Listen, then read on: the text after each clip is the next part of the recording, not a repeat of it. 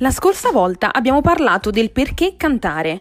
Oggi esploreremo in che modo bisogna cantare, perché intonare un paio di note senza neanche fare attenzione non è quello che si intende per lode. Come cantare?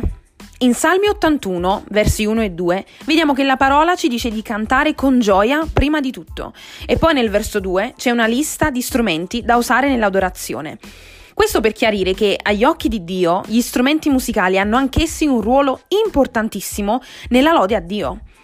In Efesini 5:20 Paolo esorta i credenti a cantare e ad adorare e aggiunge ringraziando continuamente per ogni cosa Dio Padre nel nome del Signore Gesù Cristo.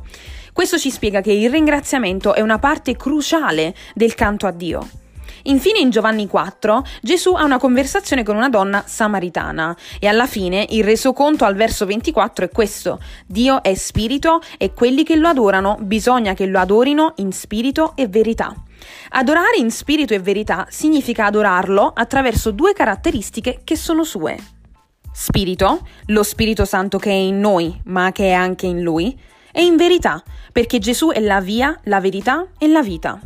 In che modo quindi dobbiamo adorare Dio? Con cuori gioiosi, con ringraziamenti ed in spirito e verità. Anche Corinzi ci dice che quando doniamo a Dio non dobbiamo farlo di mala voglia o per forza, perché Dio ama un donatore gioioso. Il concetto è lo stesso. La prossima volta parleremo di cosa cantare. Ma per adesso vi lascio con Colossesi 3:16.